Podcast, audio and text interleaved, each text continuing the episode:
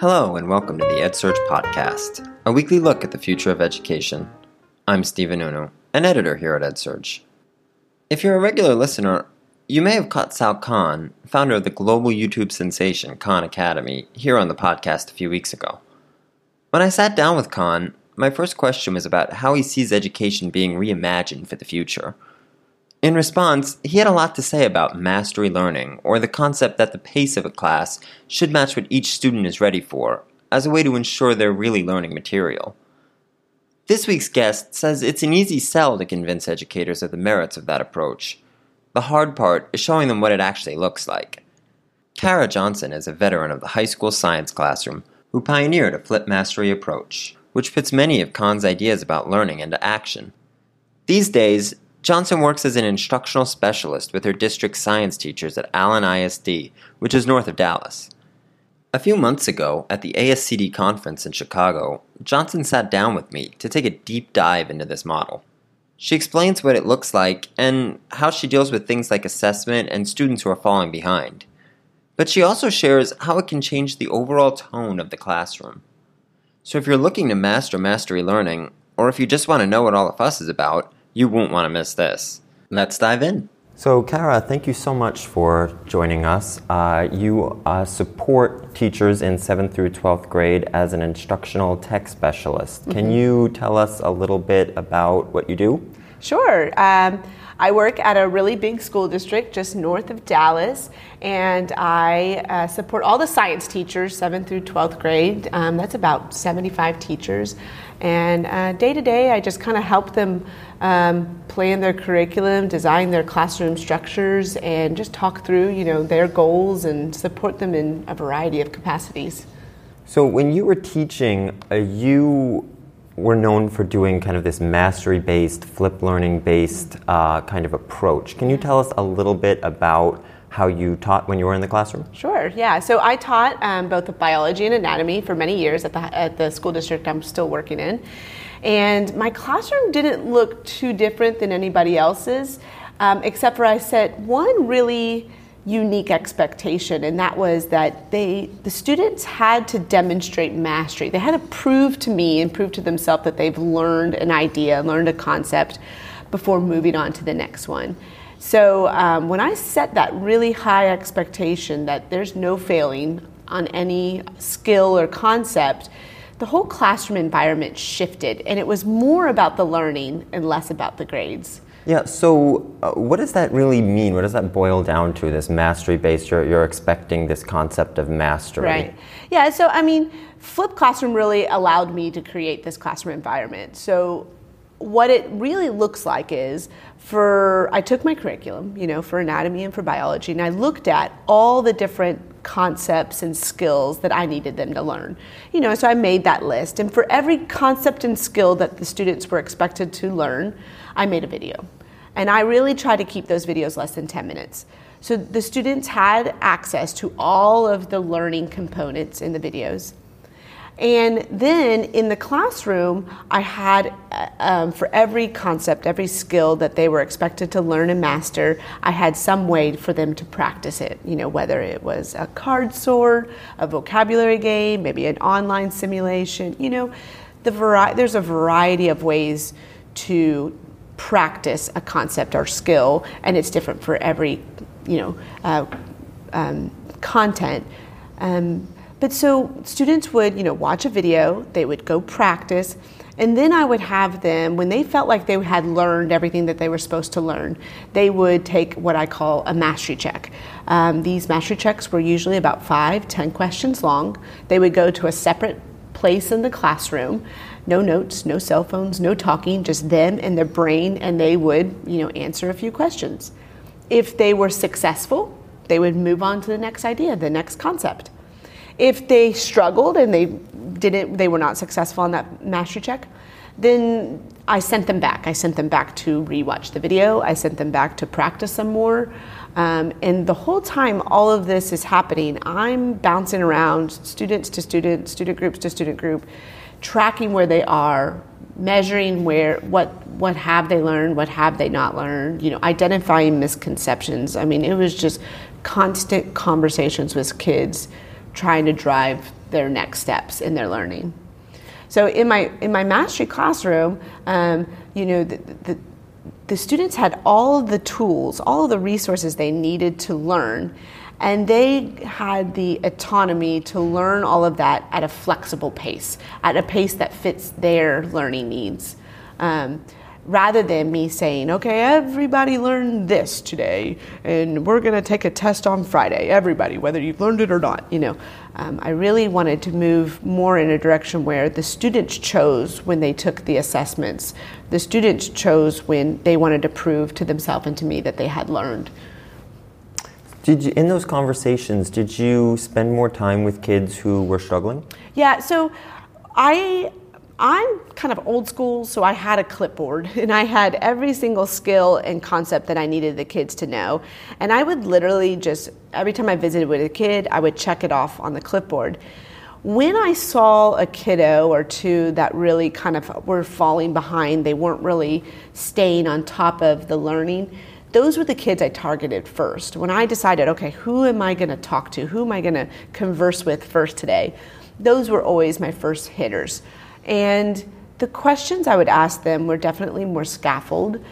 Uh, you know, you just every learner's different. You know, and as a teachers, we all know um, what level of questioning we can ask different students to get the learning. You know, um, so in those conversations, I could really scaffold and be more differentiated in the in the delivery of what I needed them to understand. Yeah.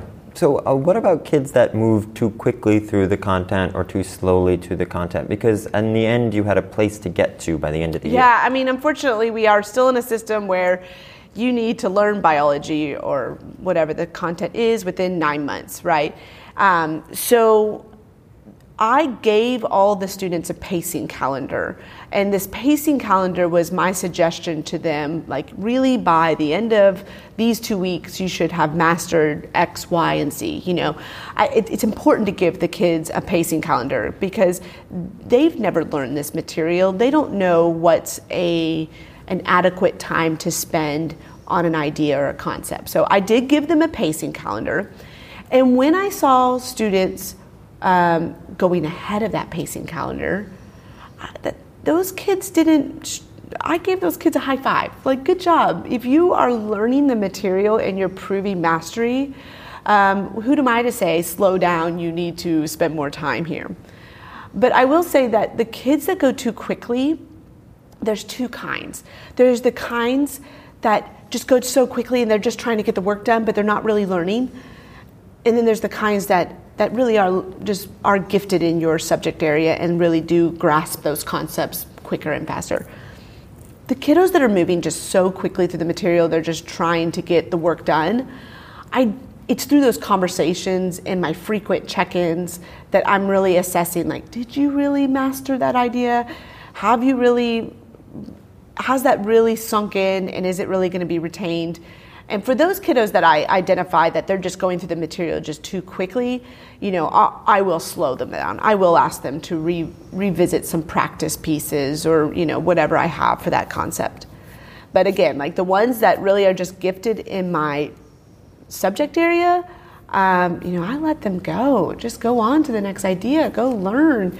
You know, I mean, some kids may only need six months to learn some curricula, you know, and that they, they shouldn't be held back just because they're gifted in that.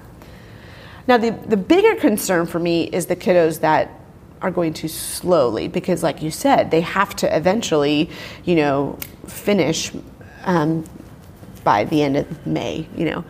Um, for those kiddos, if I notice a kid falling maybe two weeks behind my suggested pacing calendar, I did a few things. One, I would sit down with them with a blank calendar and I would ask them to make me a plan. What are you going to do to catch up, you know? And in this plan, the focus was more on what are you doing every day in class? How are you deciding to use your time? What I found most of the kiddos that were falling behind where they just weren't using their class time effectively. They were, you know, on their cell phones, they were chatting, they were, you know, so so setting some realistic goals on what they could do each class time. You know, I'm going to watch this video and I'm going to do this practice problem and take this one mastery check. Um, just simply having them map out their their their goals, that was a that's a skill that many of these kiddos don't have. And so um, i would sit down with these kids that were falling behind and help them kind of map out a realistic goal for for the next you know few weeks so they could catch back up. And you know maybe that in that plan they do some things at home or come in for tutoring. But i really was trying to focus on how can we get you back on track with the with using the time that i have with you you know in the classroom. Yeah that's great uh, so, from what I'm hearing from you, proving mastery, uh, a student proving mastery to you is a two part process. They have to pass this assessment, but they also have to talk with you so that you understand that they've learned the material. Is that, is that a fair assessment? Yeah, that's, uh, I appreciate you highlighting that because you're exactly right. The, my, most of the grades that went in the grade book were the mastery checks, which they were allowed to retake as many times as they needed. Um, but each time they sat down to take a mastery check, again, those are usually like five, ten questions, takes them about 10 minutes. Each time they sat down, the questions were different. They, they over the same topic, but they were different. So the kids weren't um, not just simply memorizing the answers to the questions. They actually had to go back and learn and be able to apply that learning to new questions. So that typically went into the grade book. But the other thing was those conversations. And so, what I did to help them, because that made some of the kids really nervous to know that I'm going to have to talk to Miss Johnson and prove my learning to her through conversations.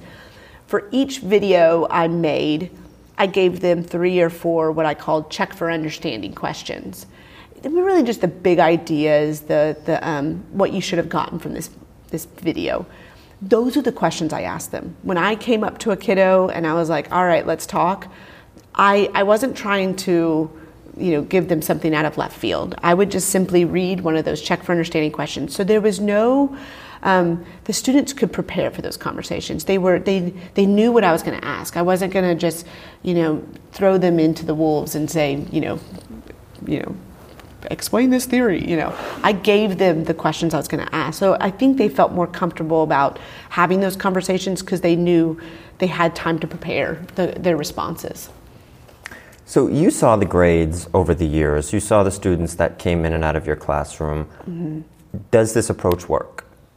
It does, and I mean, there's a lot of evidence out there and a lot of science, uh, studies that have proven that um, this works. Um, the biggest benefit that I saw, I mean, the grades were good and the grades did go up. I mean, but I felt like the be- the bigger benefit was the change in the classroom environment. Students stopped asking me, "What grade did I get on that?" What, what was my what's my grade now?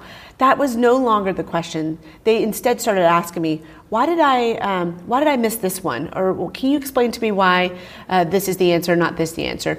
The, the shift in the conversation was more about learning and less about grades because I took out the grade component. They could redo anything for a hundred. Um, just that we had to prove I don't care when you're going to learn it, just learn it, right? So if that's today, if that's tomorrow, as long as you've learned it, the grade will be a reflection of your learning. And when that element of the grade being finalized and not able to be manipulated, once that was taken out of the equation, the, the conversations all were around the learning. What, what, you know, how can I better understand this idea skill? So you were doing all of this within a lens of a flipped classroom. Yes. Can you explain the flipped component?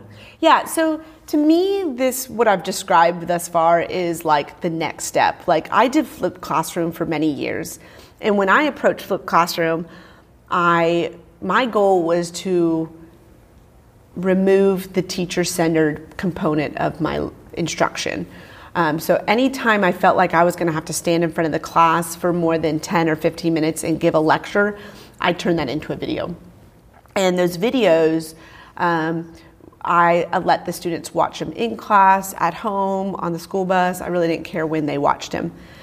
But that just simply creating those videos, um, flipping that, that component of the lecture, um, really opened up the doors for more time in the classroom to do the practice, to do the hands on learning, to have those conversations that we are describing.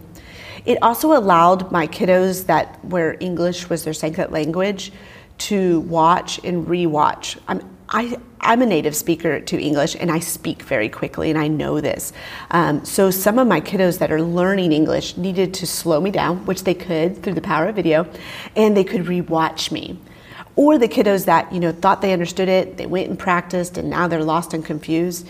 By me turning my my lecture components into videos, they could go back and rewatch me and refresh the learning. You know.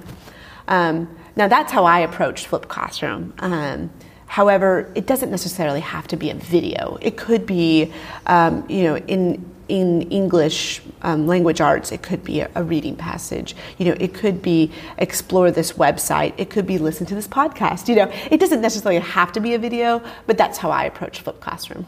Yeah. So you currently support 75 teachers and you speak here at conferences. What are some of the big questions, stumbling blocks, misconceptions you get from teachers who like this approach but aren't quite at a high level with it? Yeah, I think most of the time I don't have to convince people that mastery learning should be done. Like, I think most educators agree that students should prove they understand a concept before they move on to the next concept. Like that is not usually the conversation.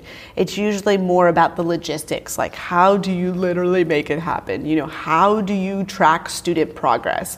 You know, and uh, like I said, I held a clipboard and I every time I had a conversation with a kid, I would mark that on the clipboard. I've seen teachers do it with an iPad or on a cell phone.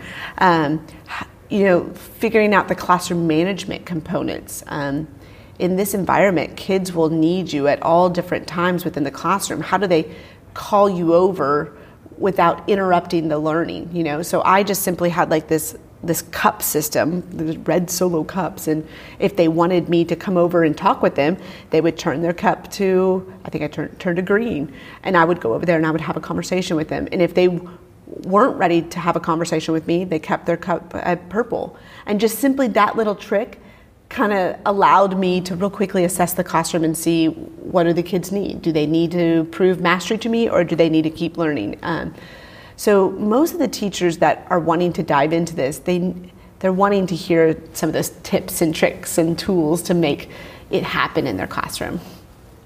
Yeah, uh, and I wanted to ask kind of a, a two parter question. How did students respond to this, and then also how did parents respond? Um, you know, I think it's important for me to be honest. A lot of students struggled initially with this environment because they've, in my experience, none of these kids have ever been held to this such high expectations. Um, so often students are being have learned, especially by high school years, that well, if I fail a quiz or if I fail an assignment, you know, it's not a big deal. I can just move on and do better on the next one and recover that grade. But when I set the expectation that there's no, you have to prove mastery on every idea, you have to stay within that concept, that idea until you've truly learned it that frustrated some of the kiddos because they've just never been held to that high expectation. Um, however, I, with that said, um, but by you know two three months within learning in this environment, the students came around. They realized the value of um, um really having the opportunity to retake assessments and, and, and, continue to practice until they learn it. They started to understand how to be learners and, and um, use their time wisely in the classroom and become organized. Like those kind of skills, the students started to see the value in those. Um, the parents, parents loved it when they understood it. And so if a teacher wanted to do flip mastery learning, one of my big suggestions is to communicate, communicate, communicate, communicate to the administrators, communicate to the parents, communicate what you're doing. Because often if parents hear that you have videos and you've got these activities and the kids are driving their own learning they think that the teacher's just sitting off to the side and you know doing nothing. Where the complete opposite is happening. The teacher is running around like crazy um, So I used to like film my classroom and send it home to the parents and say, look, this is what it looks like. You know, I would send the videos home to the parents and be like, this is the things that your students are asked to watch. Um, you know, they're only 10 minutes long, and here are some of the things that they're going to do in class to practice that skill. You know, really open the doors of your classroom and explain it to the parents. Because when the parents understand mastery learning, oh my gosh, they and administrators. They love it. They love that you're giving your, their students the opportunity to continue to work at an idea until they've truly learned it. I mean what parent wouldn't want that you know? Yeah so uh, besides you know communicate uh, what are your other tips for getting started? Um, I, um, before you dive into flip mastery learning you got to get your administrators on board. Um, because when one thing that I had to get the okay from the administrators from was on report card days, you know, when you had to submit all your grades for report cards, there are going to be a small handful of kiddos that haven't quite mastered, you know, a skill or two. And so what I got permission to do was put zeros in the grade book for those skills because they have not proven mastery, right? They have 0% evidence of mastery. However, once those kiddos did learn those skills or concepts, whatever it may be, um, I got the permission from the administrators to go back and change that report card, go back and put the hundreds or whatever grade they earned in there. So, so ultimately, those the grade would um, go up, you know. Um, and, and the administrators were on board because they understood that learning happens at different times for most some kiddos, and so um, it, once I got the administrators on board with that component, you know, and then explained it to the parents, that was really helpful. Um, the other like tips that I would suggest to teachers is then kind of look at uh, what are you know what are the um, the lesson cycles that you're going to send the kids through. You know, you want to make sure that the video that you have only covers one concept, that there's a practice piece for each one of those concepts, and that the mastery check is truly just te- go covering that one concept. Um, because if the mastery check was covering three or four ideas and the kiddo was unsuccessful, how do you know what they were unsuccessful at? You know, was it this skill or that skill? So, so you need to make sure that your assessments are aligned to the learning and that they really are only covering one topic so we can really decide next steps. Uh, can they move on or do they need to continue to work in that idea? Yeah, that's great. Yeah. Thank you so much, Kara. I really yeah. appreciate it. Thank you for having me. This has been the EdSurge podcast. A special thanks to Kara Johnson for joining us and to everyone out there for listening. Each week, we feature conversations like this one, so please subscribe on iTunes, Spotify, or wherever you get podcasts. And take a moment to give us a rating to help others find us. This episode was produced by me, Stephen Noonoo, with an editing assist by my colleague, Jeff Young. We'll be back next week with more on the future of education. Until then.